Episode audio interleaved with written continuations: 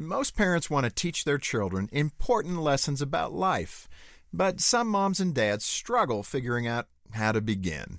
If that's you, I have a few suggestions for you. Hi, this is Jim Daly with Focus on the Family.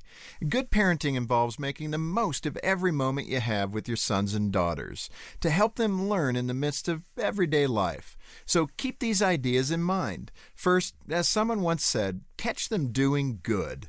If the only moments you're noticing are mistakes, you may be watching them with a critical eye. I'm guilty of that. Think more in terms of being a coach and look for opportunities to teach them positive lessons.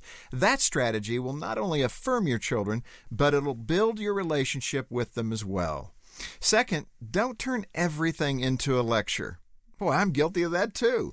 There's no need to look for life lessons in every circumstance. That can make life seem daunting to a child. Instead, let some moments speak for themselves. Relax with them, have fun, and give your children room to relax as well. Sometimes the best lessons come from letting them be young boys and girls. Finally, don't go it alone. Parenting should be a joy.